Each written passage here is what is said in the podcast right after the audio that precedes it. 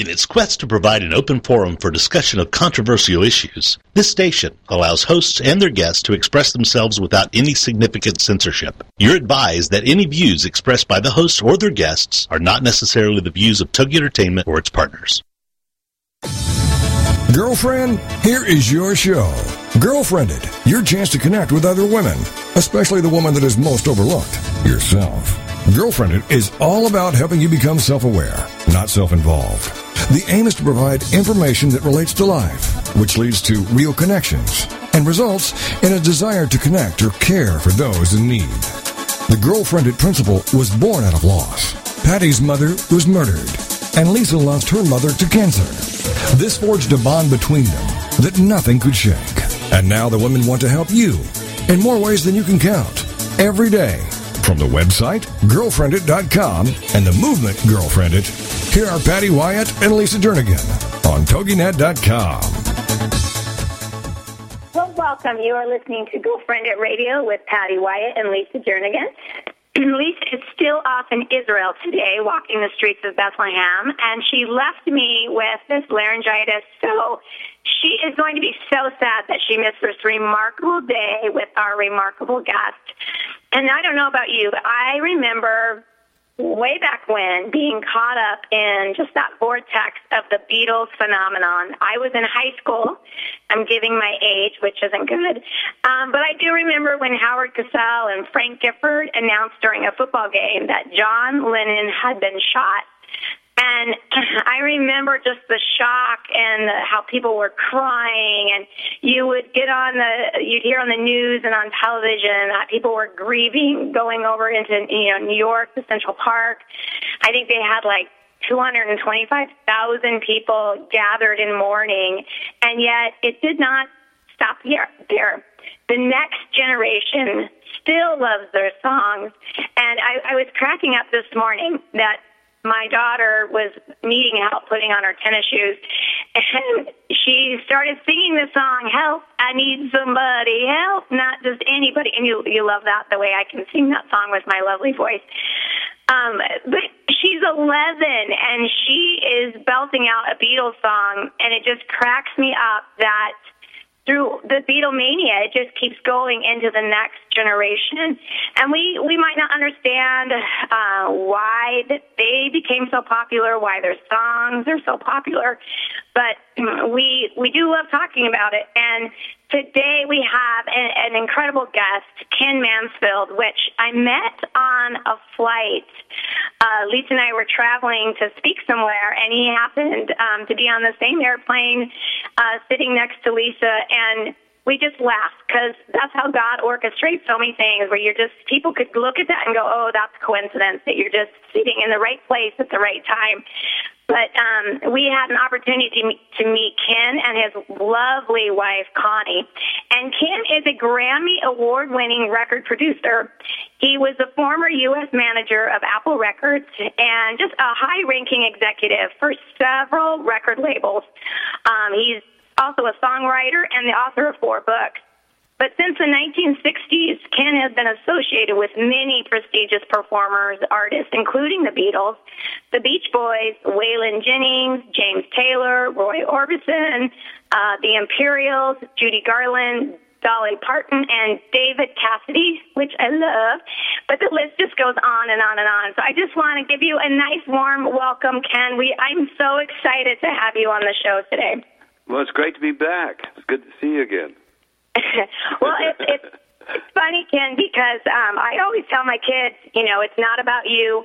You need to be thinking of others. But I just want you to know this show is all about me today. I could just I could just listen to you. Let's just keep telling the stories. It's great. well, you know, I would do it, but obviously God made this happen with my voice today, so so you would have to do the talking because okay. otherwise we go on and on and on about about the Beatles. So, right. well, in 1968, when the Beatles decided to set up Apple Records, uh-huh. um, obviously America was the market, and basically you were the only executive that they knew. So going back to you were in the right place at the right time, just like Lisa and I sitting on the airplane that day. Right. That, that's exactly what happened to you. So, what did you think? I mean, did you really even know anything about the Beatles when you took them on? Well, you know, I was an executive at Capitol Record. I was like one of their youngest uh, executives in the tower. And when the Beatles came on tour in uh, 1965, Capitol assigned me to be the guy to, to work with them over the big, you know, the chairman of the board or the, all these uh, presidents and things like that because uh, I was kind of this young upstart hotshot, you know, on the label. Well, I worked with them uh, on the press conferences and the Hollywood Bowl concert and all that stuff on that tour, and we just hit it off. Uh, I mean, we were twenty-something-year-old guys. Uh, you know, I didn't really get it about the Beatles at that point. I mean, I knew how what a phenomenon it was, but it just I just figured, yeah, they're going to be, you know, stars for a while, and they're just going to fade off in the distance like every other band. But um, and also, I was kind of full of myself at the time because I was, you know, doing so well as, as a young executive, and um, I think they sensed that I wasn't in awe of them and I wasn't, you know, stumbling all over them, and they felt comfortable with me. And also, the thing that a lot of people don't realize is the Beatles growing up in Liverpool and in England, you know, like all of us, I grew up in the country up in Idaho, is like California and Hollywood and all this was this magic land of surfers and convertibles and and uh, so they were just kind of in a way as fascinated with me as I was with them. So right away they want to know where's Mulholland Drive, you know, uh, all these questions about Californians and because of that they just said, "Look, if we have a day off, at uh, why don't you come up to the house tomorrow and just hang out and." You know, da da da. Ringo wanted to know if I could introduce him to Buck Owens because Buck was on the on the label, and just you know, really like young guy stuff, exciting stuff, and uh, we really hit it off uh, personally that day, but also uh, they liked the fact that they were working with a young executive instead of some old guy in, in a you know in a suit or something. So that was the beginning of a relationship. They came back the next year on tour again, got off the plane. Hey, Ken, you know, and I, I just figured they would forget all about it. And then uh, I'm I'm summarizing here for you. and then uh, in 1960, this was in 65, and then 66, and then in 68. Um, well, I just gave away my age, which you weren't willing to do. Um, in uh, in '68, um, when they decided to set up their own company, um, as you said, America was the most important market. So, who did they know in America? You know, uh, they sent for me, and I came over. We set it up in London, and I came back and, and ran the label for them. And the the neat part was, aside from the business relationship, I, I became their personal liaison between the UK and the United States. Mm-hmm. Now, what that meant was if Pattie Harrison wanted to come in the country and go shopping, I would pick her up and and take care of her. Or if, or if Paul wanted to sneak in the country and not everybody know it, you know, I would make sure to get all the secret reservations and and just take care of him and keep him shielded and all that. And just you know, if John Lennon wanted, uh, he saw a pair of sunglasses in Vogue magazine or something and saw that they you could buy them from a shop on Sunset Strip, then okay, I would go down and get the sunglasses for him. It was just neat, you know, having that having that kind of a thing. And then and then later on when uh, you know they started coming on over as individuals and stuff, um, it was really neat just to hang with them and, and in time, like especially Ringo and I, we went through all our our our troubles and our marriages falling apart and and the drug problems and getting back together and just you know having a continuous relationship with with at least a couple of them as the years went by. Well, um, when you're did you just about... ask me a question then? Because I sure gave you a long answer if you did. No, I, I love the long answer. Um, when you're talking about your the drug problems, was it just normal? I mean, like you said, you guys were all young. You just didn't think yeah. anything of it. It was just what you did. And yeah. how long does this go on, where you're just in this party mode that you you know till you realize, wow, we have a problem here. Yeah, well, here's the thing, you know, uh, and, and not in my defense or any of our defense, but the drugs was really new to the whole scene, and we the deception was that yeah, you know, it's not going to hurt you, and you're not going to get addicted, and and all that. And marijuana is just cool. You just chill and you lay back, and you know, cocaine. You know, it just and so we had this big lie before us, and it really, you know, really made you feel good. You thought. Uh, of course, years years later, then we realized that some of us were, you know, dropping and dying, and and uh, this wasn't such a, a, a cool thing after all. But we started, you know, the reality of it all started setting in. But what happened is um, it was cool. It was part of the culture. Uh, you didn't think anything about it. You got totally immersed in it after a while. Um, directly from what I think you asked me, for me personally, uh, I never got like hooked or never got. I never did like the heroin or the, those kind of things. But um, I spoke. I speak at Celebrate Recovery. You know, different. I speak at churches and things like that. And I was speaking at a Celebrate Recovery uh, event in uh, uh, Southern California, no Central California, big church there. And the uh, the pastor head of the Celebrate Recovery wanted to have lunch with me before the before the event that day. And so we were talking about, you know, the people in Celebrate Recovery, and I he asked me about my drugs in the past, and I said, well, you know, I never was really, uh, I was a different kind of drug user. I never really got a, and I thought he was going to come across the table and slug me. He came up out of his chair and leaned over the table and got right in my face. He said, "Don't you ever say that in front of my people." He said, "There is no such thing as a different kind of drug user.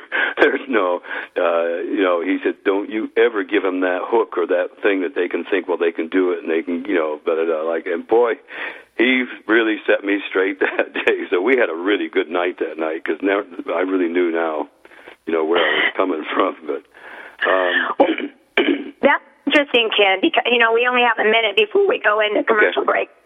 When you're talking about, yeah, especially for the, the generation right now, especially since you know marijuana is, is has been legalized for medicinal use, uh-huh.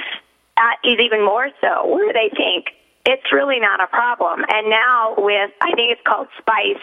I should be cool Oh. and know things, but Yeah. you know, it's it's with all kinds of um, synthetic things that are out there. So that is good to know that Yeah. you just think, oh, we're good with it. It's not a problem. Right. And and yet it it it really is. There you don't. No one knows when they're gonna. You know who's gonna be addicted, and, and so it it's it's good to hear that it that um yeah I you know think that it the textbooks say, you know, well, you know, marijuana wasn't that harmful and and all that, but it. I mean, the textbooks say it does lead into other things, and it does. A starter drug, no matter what it is, eventually you get used to the thing. I like being high. Oh, well, here's this thing, and then and you start evolving into more and more. You know, so absolutely. And we're Yeah. going to take a quick break. We'll be right back with Ken Mansfield.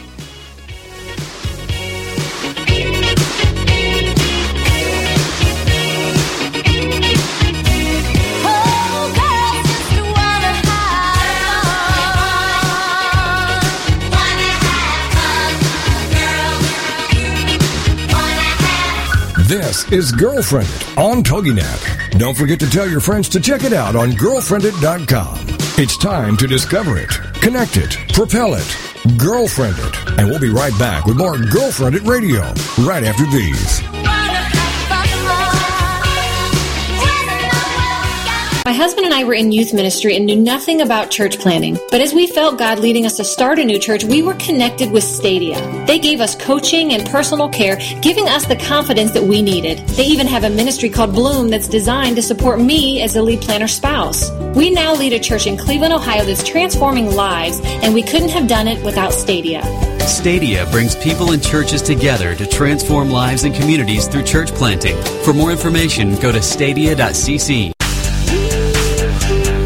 Are you ready to start rocking that woohoo that only you do? Because Lisa Steadman is on a mission. She will dare you, challenge you, enlighten you, provoke and empower you to bring out that inner woohoo. Lisa is an internationally acclaimed best-selling author. She is a breakup expert, a brand consultant, CEO of Woohoo Inc. and the Woohoo Radio Network. She will show you how to take your boohoo and turn it into woohoo. Get rebellious and get real. Get your dream dreams off the back burner. Get inspired and motivated to take action. Start rocking that woohoo that only you do in love, life, and business. She is going to be here for you every Wednesday at 1 p.m.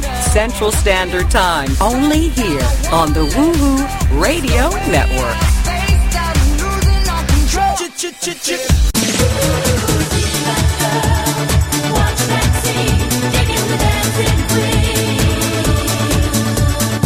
Back to Girlfriendit Radio. A chance for you to let your hair down, curl up with a mug of whatever you love, and have some nice girl talk. It's Girlfriendit, the radio show on TogiNet.com. And now back to the show with your hosts, Patty and Lisa. Welcome back to Girlfriendit Radio. We have Patty Wyatt and we have our guest, Ken Mansfield, a Grammy Award winning record producer and former U.S. manager of the Beatles. And Ken, we had to like go into a break. That was so rude of us right in the middle of a drug talk. So um, we are going to come back. And I, I just wanted to uh, ask you the question in your new book, Stumbling on Open Ground. Um, it was just released this month, as a matter of fact, on the 15th by Thomas Nelson Publishing.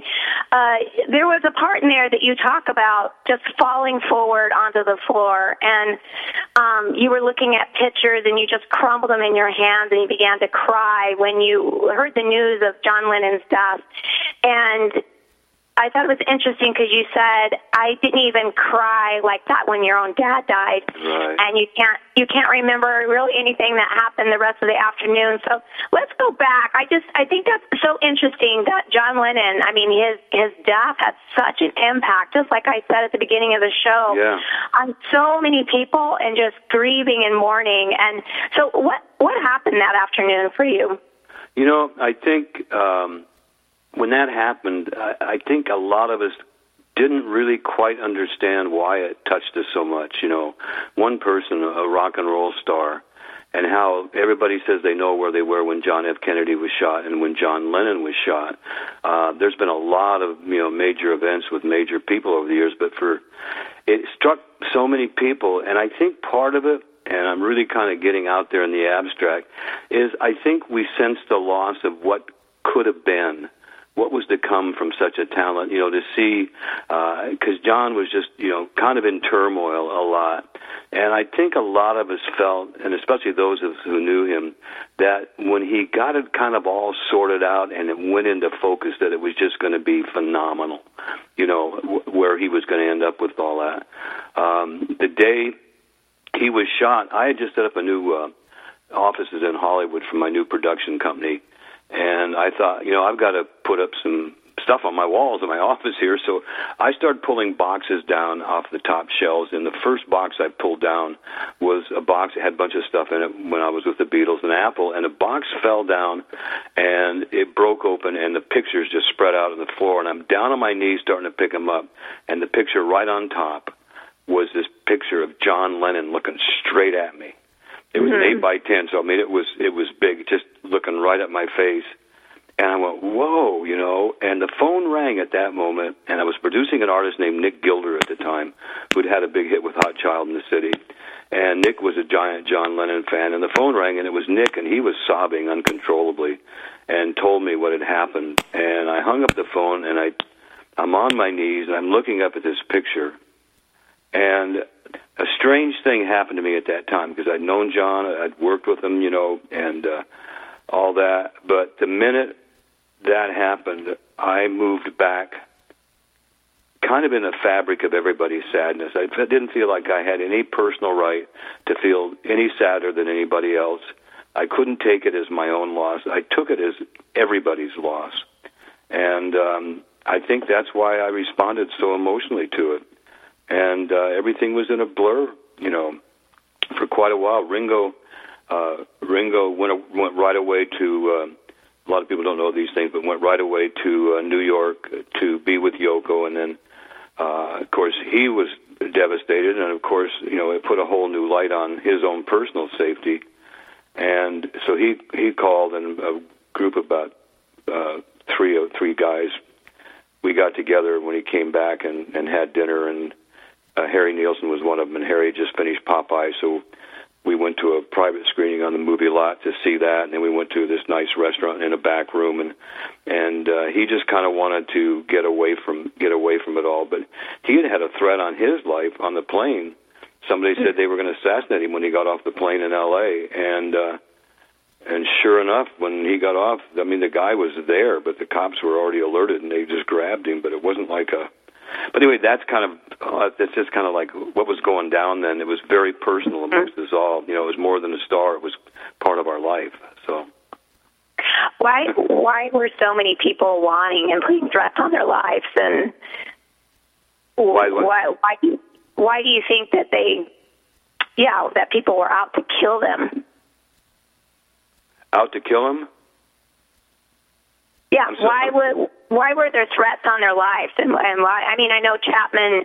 Yeah. Obviously, people are disturbed, but what was happening then that that people wanted to kill them? Well, I don't think that people wanted to kill the Beatles individually or that much or anything. I just think these were a few warped, you know, people who had their own delusions and really wanted that fame and all that. And I just think that um, John's, you know, Chapman shooting John just probably clicked with somebody else that just kind of had these delusions. And uh, I don't know if this fellow, I personally don't think this fellow was serious, or he wouldn't have announced that he was going to be at the airport and that he was going to do it. You know, uh, right? He he was asking to be caught and put away. I just think he wanted a little bit of fame, but maybe didn't really want to do anything bad. So, right. But it did. Yeah. I wrote, you know, I wrote in the book about the, when that happened with Chapman shooting John Lennon. There was a line that was crossed uh, by that happening, and it took all of us in the industry out of that thing of like our invincible, you know, being invincible, and and it just uh, it just changed everything. Uh, you, you, I don't know, it just put a whole different feeling on on the celebrity and all that. And just your own mortality Yes, well, that was the point of, of opening the book with that. Is to, it was the dis, uh, to open the discussion on our on our mortality. You know, we just never know. So how was that for you? I mean, I I know your your story of of just redemption and and you know just literally God allowed you to hit rock bottom. So yeah. tell us a little bit about about that, about your story from that point, how you you know what you lost after I hit rock bottom. Well, how do you hit rock bottom? well, I guess I started. I, I always like to say I started believing my own press releases, and uh, you know, we, we just, you know, we did feel like we were invincible as far as our, our great lives, and that everything was Mm-hmm. going to go on forever. And and the drugs entered the scene, and of course they didn't really hurt you, and we all started having a good time. And pretty soon we weren't doing what we were set out to do, and or God, you know, gave us the abilities and and talents that he gave us, we really started having a little bit too much fun. And after a while, um, uh, I, I, it's an interesting thing that I realized that with the drug scene coming in, you wanted to be with people that got high also, so you could have somebody to talk to. You didn't want some goody two shoes hanging around. So pretty soon you want your lawyer to get stoned with you, and you want your uh, dentist to get stoned. I mean, it was just that world we got in. And, and what happened is this became our peer group. Uh, and so when all of a sudden you had an important business decision or a personal decision, you went to this bunch of crazy yo-yos that were your pals.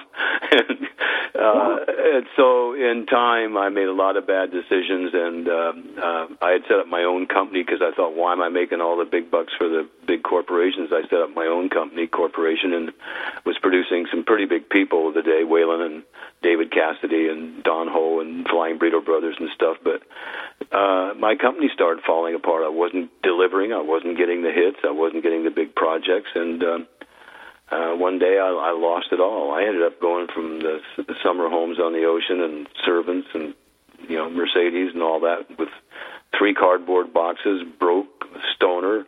Um, I had a guru, and uh, that was about it, and a bad reputation. okay, so why did you think you needed a guru? Well, you know, um, the seeking thing uh, was in my heart. I, you know, and like George Harrison, I was truly seeking a God and it was the first thing that came along when I realized that. It just happened to be with somebody who said, "Well, hey, you know, you're really feeling like the, there's something more in life you need, and your life's a mess, you know." And I have this guru and the meditation and all that. If somebody would maybe walked up to me that same moment and said, you know, Jesus Christ is the answer. You know, come on to church with me, man, and uh, you know, da, da. I would have probably gone. I just went with the first thing that came along that, that offered me uh, some relief from from what was going on. And so I got foot, line, and sinker into that, man. I was teaching meditation. I was doing crystal healings and astral projections and, and doing, I mean, man, I was into it, really into it. Isn't that interesting, though? Yeah. That, yeah. Like said, you'll go all that, and I still think that that's so true today because the enemy makes this other, you know, like junk Yeah. so enticing, and it's right in front of you. But it's like, Yeah. no, no, no, no. Jesus is not the answer. That that can't possibly be true. Yeah. But we'll go all this, you know, the, the, another route that just is, is even more bizarre.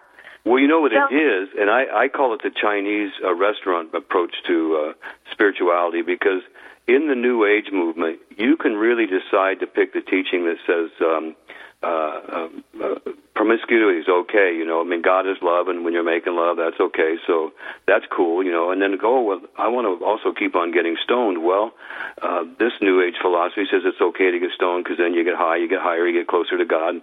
What you do uh, and then, of course, you know everybody's doing their own thing, and so you don't be critical of each other because you're all letting each other get away with everything. So that means how you know kind you are to your fellow man. And what you've done is you have, without changing one thing in yourself, you have now become religious. And you know it's just real easy. Then you just uh, fine. You sit around and chant and meditate, and you don't have to change anything. And you and God are pals. And Right. so And that's the and everybody around you is a pal, and so we would rather be with those that are around us that love what we're doing rather than Oh, yeah. those that want to guide us and give us direction Right. for for a happier consequence in the end. Yes. Right. It, and and it really hasn't changed from then to till now.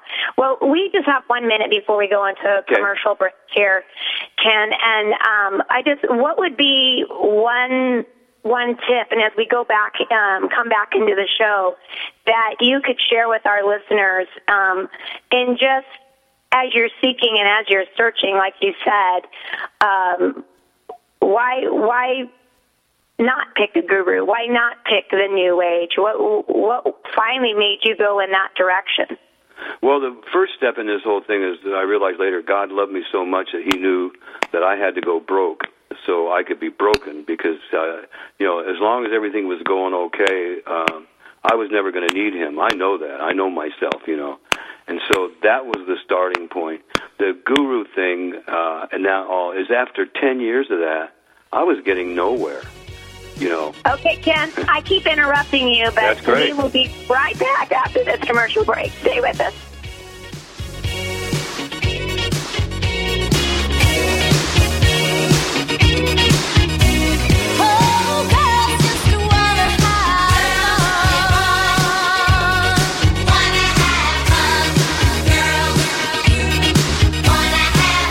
This is Girlfriend on TogiNet. Don't forget to tell your friends to check it out on girlfriendit.com.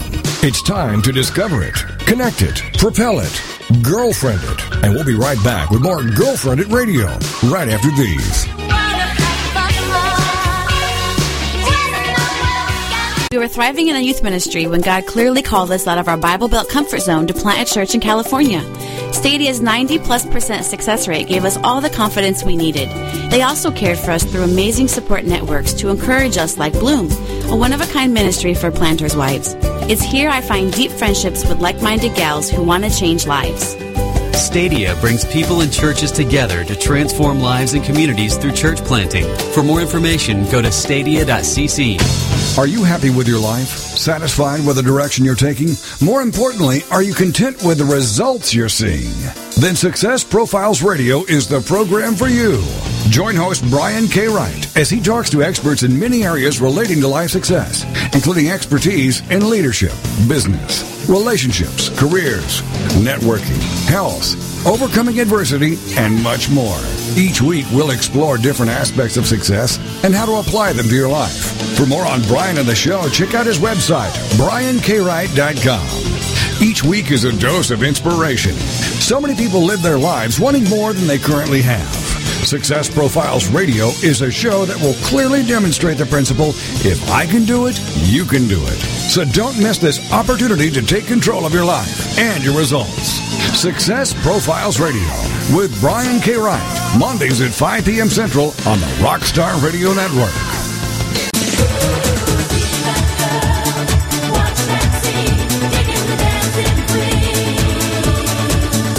Welcome back to Girlfriendit Radio. A chance for you to let your hair down, curl up with a mug of whatever you love, and have some nice girl talk. It's Girlfriendit, the radio show on TogiNet.com. And now back to the show with your hosts, Patty and Lisa. Well, welcome back, and thanks for joining our conversation today with our special guest, author and speaker, former manager of the Beatles, Ken Mansfield. And Ken, uh, you just got done talking about how you had to be broke before you realized that how broken you were. And Yeah. even in your book, you talk about uh, just the Christian walk is like controlled stumbling, and you're in constant search of an end to the aggravating and seemingly perpetual tottering of your of your spiritual walk. And so many of us can relate, and and that that frightens us when you think of I don't want God to break me that way before me before we really realize how we're going to go forward. But we can relate to that feeling of inadequacy and not being able to understand how it all works. And if you can just share with our listeners from your experience in in helping what what you where you went and how you got to the point of like controlled stumbling as you put it but tell us a little bit more about from that part that you were broken Well, you know, it's funny because af- after I became a Christian, I always thought sometimes I think the only prayer that God answers is "Break me if you must," you know. and uh, but um, He did bring me to a point uh, to my knees, and I say that only because I say that He did that because He loved me so much. And he knew that there was, because of just the way my makeup was, and I know how I was put together, that he had to bring me to a point to where I would stop and and and say, "Okay, Lord, you know, do what you must." But what he did with me is uh, I just couldn't. Uh, I was got so broke that I in L.A. in California that I thought I'm going to bail out to Nashville and and start see start over there because I had all the success with producing the outlaw movement, Waylon Willie and the Boys. And I just thought I'll go back there and start over again. And and I was going to go to Nashville and get more crazy and more stoned and more out there. And I I hit Nashville, Tennessee with my boxes and suitcases, and I was a stoner. I was broke. I had my guru, I had a bad reputation, all these kind of things.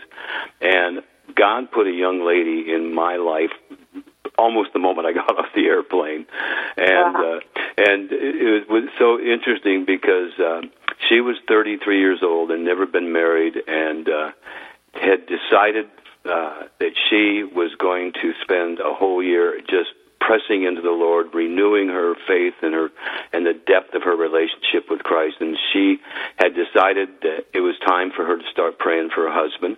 And uh, she was very specific that she wanted a man from the street. She wanted somebody who had been had wallowed in the slime and the decadence of the world and had you know left that and knew what it was so that he wouldn't be attracted to go back into that. She wanted somebody that, you know, had really experienced life and wasn't going to be attracted by those other things. Well, I told her she had to be careful what she prayed for because she prayed me into her life. And so we met and it was one of those things when you talk about God putting people together, and I don't want this to sound like, you know, oh gosh, here's that same old story, but we did. We saw each other and it was immediate, and, but we had a very serious problem. Uh, because I had my guru and she had her Jesus, and we couldn't continue. Uh, seemed like we couldn't finish a day in our relationship without getting the we, the way and a way argument. And I'd say, yes, Jesus is a way, and she'd say, no, he's the way. And I said, well, there's many ways up to the top of the mountain. And she said, no, there isn't. There's, you know, and we would go around and around on this. And I said, well, let's just meet in the middle someplace. You know, I mean, I'll change gurus for you. Come on, let's get you know, let's get off this Jesus thing. Let's you know, I, Jesus in a sense ascended master. He's one of the greatest teachers of all time. You know, but no, she wouldn't budge. So uh, we were dating for a while, and um, she came. She said, "I need to talk to you uh, one evening." I said, "Okay." She said, uh, "You know, I can see how we're feeling about each other, and I see where this is headed." And she said, "I just, um, I cannot be unequally yoked. I just can't."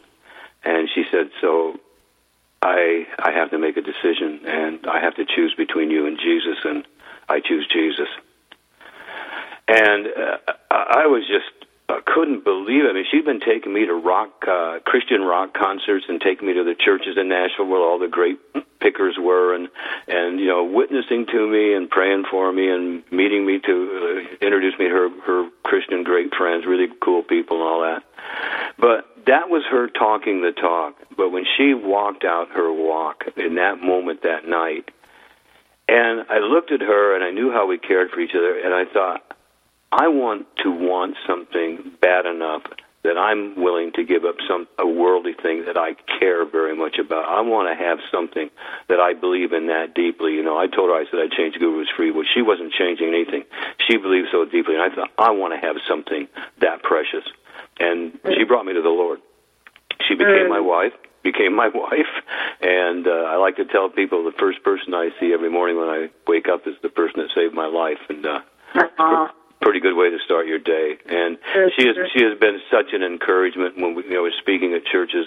Uh, part of my testimony in, includes you know her witness, and I'll have more people come up to her afterwards sometime. You know, young ladies and they're starting to date, or uh, women in marriages that they they got married unequally yoked, and they're just having so much problems, and so. She ended up with her own little really deep ministry uh, at the same time within within my ministry. Mm-hmm. And, uh, well, speaking of, of women coming up and, and talking to her, you also um, you have a story, and this I just think this is such a phenomenal story. How God gives us that window to be able to look into, because many times you'll never see how your prayers were answered on this side of heaven. But uh, you were speaking somewhere, and a gal walked oh. up to you said when she was 15 years old yeah. at church. Tell us a little bit about that story. Well, when when I speak at churches, it's an outreach event, and it's called the Beatles, the Bible, and Beyond. And so many people, you know, are still fascinated with the Beatles, and they kind of what what's this the Beatles and the Bible? I don't know, you know. And if they're seeking for churches, they'll they'll come in. So we have really, uh, a really large turnouts from. Uh, so many different kind of people at the events. And typically what we do at the end, if it's an evening event, is the host pastor will join me on stage and we'll do a Q&A together where people can ask questions about my ministry, the church's ministry, or the men's ministry, or the Beatles, whatever they want to talk about.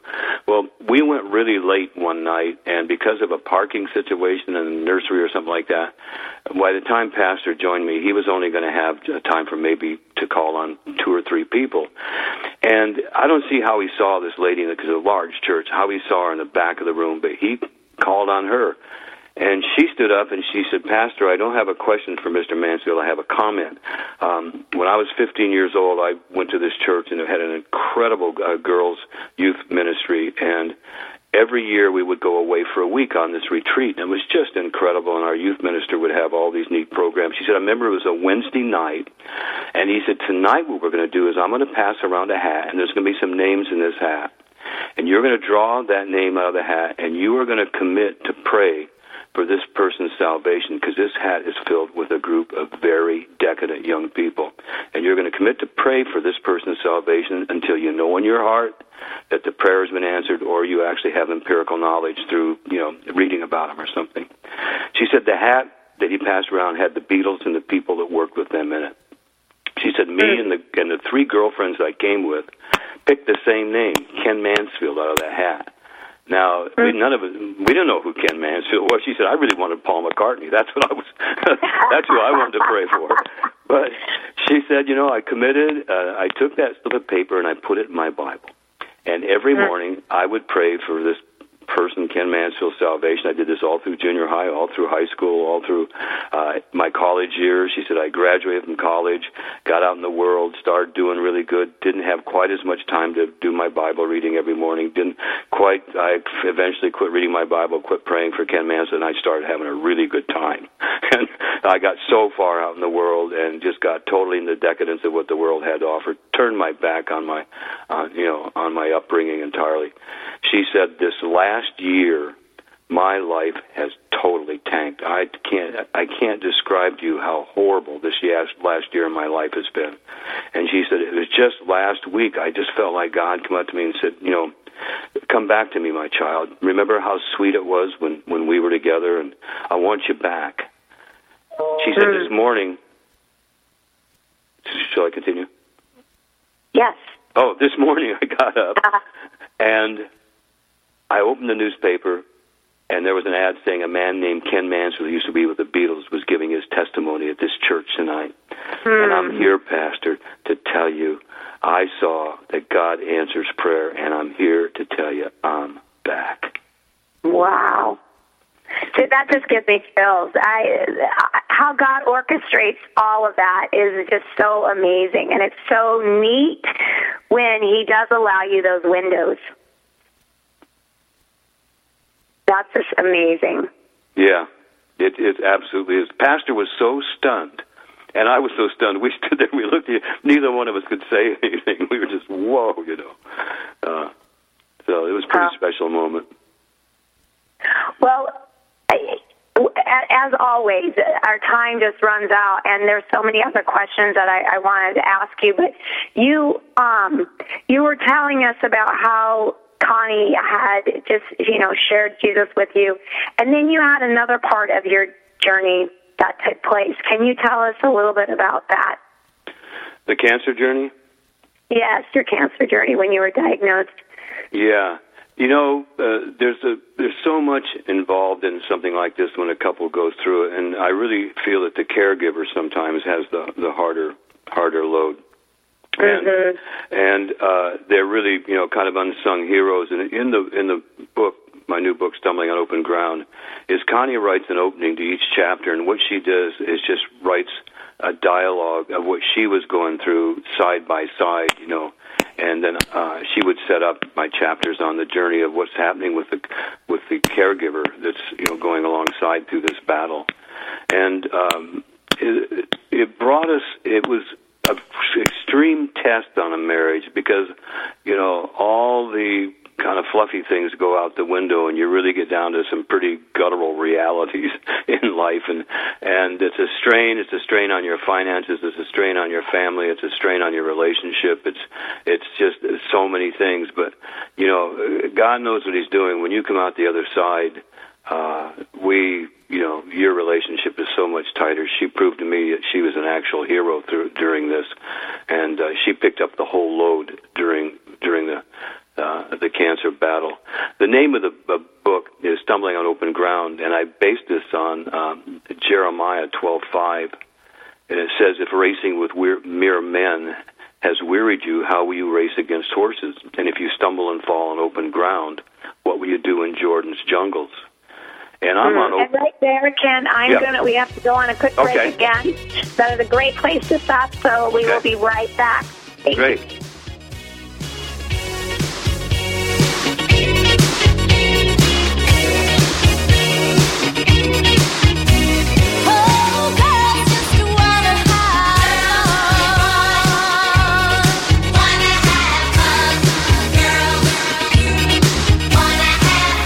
This is Girlfriendit on TogiNet. Don't forget to tell your friends to check it out on girlfriendit.com. It's time to discover it, connect it, propel it, Girlfriendit. And we'll be right back with more Girlfriendit Radio right after these. My husband and I have always wanted to plant a new church. After 10 years, God finally affirmed that in us. We thought we were on our own. We never imagined that there was an organization that could partner with us. That's when we got connected with Stadia. They have incredible systems in place to support our family, including a network designed specifically for me, the spouse of a church planner. We could have never done it without Stadia. Stadia brings people and churches together to transform lives and communities through church planting. For more information, go to stadia.cc. Get ready for Smart Health with your host, Dr. Glenn Mia. Friday afternoons at 2 p.m. Central on the Rockstar Radio Network. Smart Health is a one hour program dedicated to discussions, interviews, and news in the ever changing world of medicine. Information leads to smart choices, and smart choices lead to a healthier lifestyle. That's the quote of host and broadcast journalist Dr. Glenn Mia, MD. This magazine style radio show is a fast paced program bringing together medical experts, authors, and patients to examine what works and what doesn't in staying healthy. Dr. Glenn Mia is a board certified physician in pediatrics and internal medicine. His philosophy to wellness starts with an investment. He says proper nutrition, rest, and exercise are the best personal investments to maintaining good health. So join us for Smart Health with Dr. Glenn Mia, Fridays at 2 p.m. Central on the Rockstar Radio Network.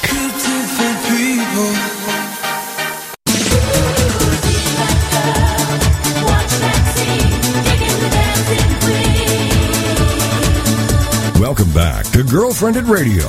A chance for you to let your hair down, curl up with a mug of whatever you love, and have some nice girl talk.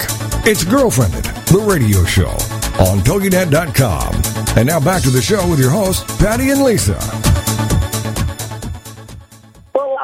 Our conversation today with Ken Mansfield, former manager of the Beatles and also speaker and author. And Ken, we just went into that commercial break. You were talking about the verse that you love, Jeremiah 12:5, and you you wrote about it in your latest book, Stumbling on Open Ground, which uh, just came out this month uh, by the publishing company Thomas Nelson, and it just reveals the faith, hope, and love in the deepest of ways, especially uh, the reality of your pain and suffering that you went through um, just in your fight for cancer when you heard you were diagnosed. And it's really cool, like you said, Connie kind of opens up each chapter with what she was going through.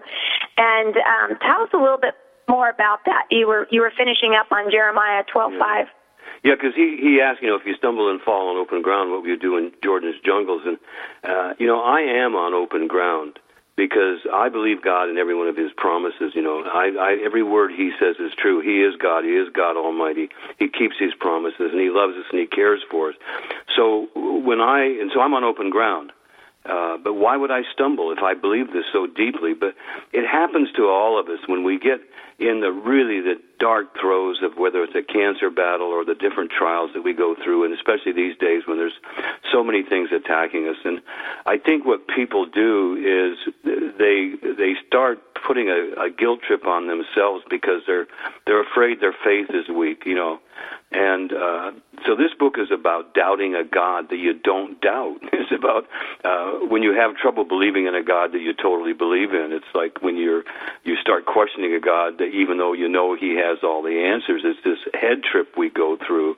And uh, you know, it's okay to tell God hey, I'm not having a good time here, by the way, and and I don't like what you're doing to me. And you start blaming me, and you start, you know, all these things you go through. How could you, God?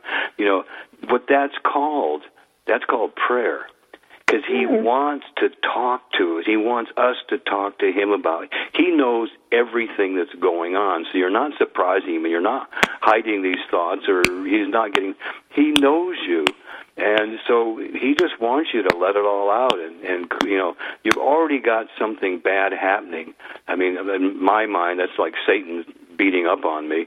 And so why beat up on yourself? You already got Satan there. You've got, you know, God at your side. Let's let's uh, go with him. And so it's okay. That is so true. You you are yeah you already have the enemy pounding on you, and then and and and yeah. pound on our as well. That's what I love reading Psalms too, where David is yes. exactly what talking about. One minute, I mean, you can look at that and go, he is so bipolar. You know, yeah, he does. minute he, he's saying, you know, I, I love you, I love you, you know, I'm dancing in the streets, and then the next minute he's screaming, yeah. you know, curse enemies, but but and and yet God found such favor in him because, like you said, he was that constant relationship, that constant right. communication. I, you know, I take that sentence. Uh, you know, he says God, David was a, a man after God's own heart. Is because when David's crying out, I think he was after God's heart. Whether David was on that the the fire or the brimstone part of his thing, you know, uh, that's just I love it that David starts out sometimes railing at God, but he always ends up praising God. And yes. I think that is the sequence of a prayer. Sometimes we come we come into we come into the throne room with our stuff and by the time we leave, we end up everything's clean, everything's new, we're brand new, we're fresh, we're, we're loved, and we know that, you know. Because God's a straight through guy. You know, He's the same God in our trials as He is in our blessings. Mm-hmm. He knows what's in charge. And if we're going to believe that we can, I uh, love the Old Testament things, that we can eat from vineyards that we didn't plant, that He's going to bless us, then we yeah. have to believe that He's going to give us trials that we probably don't think we deserve. You know, you just can't pick and choose the good stuff and the what you think's the bad stuff and all that. You know, I did something really unusual uh, in my. And by the way, uh, I went through two. This was about two different uh, major cancer battles I went through. The second one was just brutal. I mean, it was something that was so over the top, something I never dreamed I would go through. And it was an all or nothing. It was here or now. There was no choice. It was just, you know, hundreds of hours of chemo, uh, mm. months of heavy radiation every day. And I mean, it was just horrible. I can't tell you how, how horrible it was. And as, it, as I went into it, I made a pact with God, and I know scripturally He tells you don't do this, but I told him no matter how bad it got, no matter what happened, I was not going to bail out on him. I said, I am going to make this promise to you, so I don't have any place to go except to hang on to this promise. And you know, and I just promised him I wouldn't back out. And and uh, you know, he gave me the strength to see it through, and uh, you know, I just uh, it's a lonely thing it's mm-hmm. such a it's such a lonely thing in cancer. You you have people coming in and mowing your lawn, and you have people baking for you, and you have people praying for you, and coming by and and helping and all that. But uh, and that's great, you know. And you have your wife caring for you, but there comes a point in time of the cancer when she's you know turned over and asleep, and all of a sudden it's just you and the pain, and you're facing the pillow, and it's down to you and God Mm-hmm. And that's what this book is about. It's all between you and him.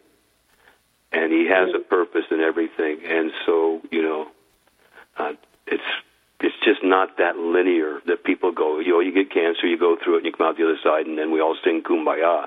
You know, it's not it's not like that. It evades your whole life. There's all these side trips.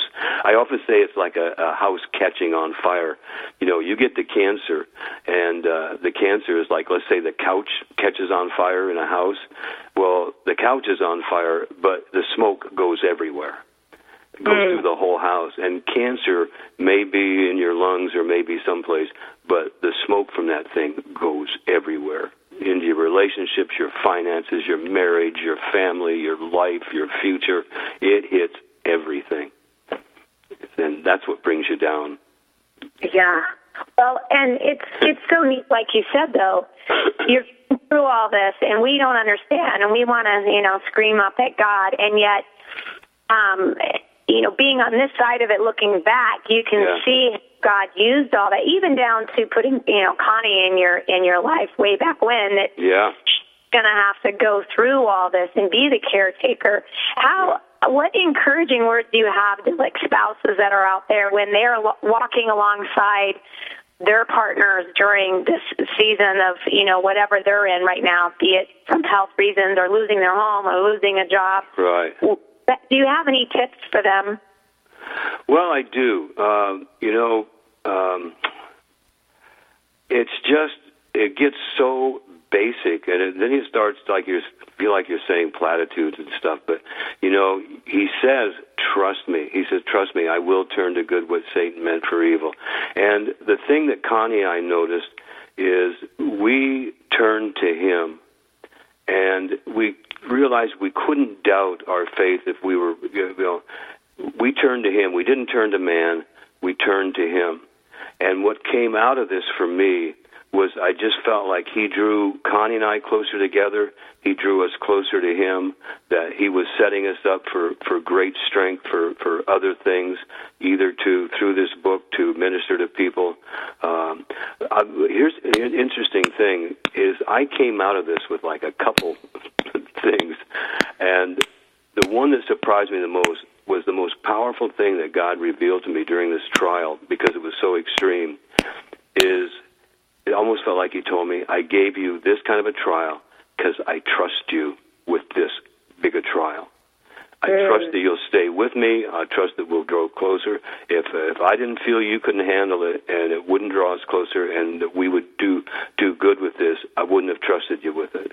But you had to go through something that extreme so we could really maybe do some extreme blessings, you know, for somebody else. And he told me, he said also, you know, I don't have to explain every move to you, you know. Yeah. and Yeah. so, and if if I'm going to give my wrap up statement on this whole thing right now, is what I learned is don't get mad at the only one who can help you. okay. Mm. Isn't that the truth? Yeah. Yes. Well, give us more. I, uh, people can find out a little bit more about you by going to Girlfriendit, going to our website, and there's information there. But um, tell us a little bit more about how they can find you, where they can go and buy your new book. Okay. And um, and one more tip to just walk away with for this week, when if for those listeners that are out there that just need some encouragement. Well, the, anything that comes down, you can have all these uh, peripheral things and the reasons that maybe you're going to lose your house and and all this and how it affects everything like that. But the thing I learned out of this, and I may be repeating myself a little bit, is when it bottom lines, it is between you and God and nothing else. So you just need to talk to him. You need to trust him. You need to do all the mechanical things in there it says in the Bible to praise him. And um, you know, I I have a, a mantra that I developed a long time ago. I needed a, a street term as opposed to my biblical terms to hang on to, and it's the thing I drop down to, and then it brings me right back up to where I need to be. Is I had to say to myself, either I believe or I don't. I have two choices, and those are my only two choices. And I either believe He's God Almighty, I either believe that every word the Bible says is true, or I can't pick and choose on that. You know, I can't take, well, I like this little bit or that little bit there. Either I believe or I don't. And once you make that decision, life gets so simple because then you know where you are, you know what your operating base is, you know what you know, you know the promises you're counting on, you know what you believe in, you know where it's going, even though you don't know where it's going, you know it's going where he wants it to go, and that's pretty good, you know. And um, so I realized that comprehension is not a requirement of my salvation; that faith is. Mm. You know? Mhm. So Well, I love that, Ken. Especially, um, you just have to believe, or you don't. And Yeah. I know um, Billy Graham has uh, one of his latest books, uh, "Just as I Am," where he he says that he's in a park, Oh, and I. And I. I love that. p- Uh, well, he doesn't say either you believe or you don't, but he just says, I had to finally come to the conclusion that either God's word is the truth, Yes. and it's inspired by Him, and it's breathed in, but Yes. just like just like He says, or it's not. And because we keep, you know, looking at it, going, do we believe this part? Do we believe this? Yes. Yes, over here. Wow. And you either have to suck it all in and breathe it all in, or Right. And choose. And that is that is so true, and it's so freeing when you can just go, yes, this is inspired by God, and God's word is alive, and I'm I'm going to believe it. So Right. we have to end our show today. Ken, I once again, I just thank you so much for being a part Yeah. of Go Radio, and thank you. And we just tell all of our listeners, go out there and and believe it. Thank you, Ken. That's it. hmm Bye bye.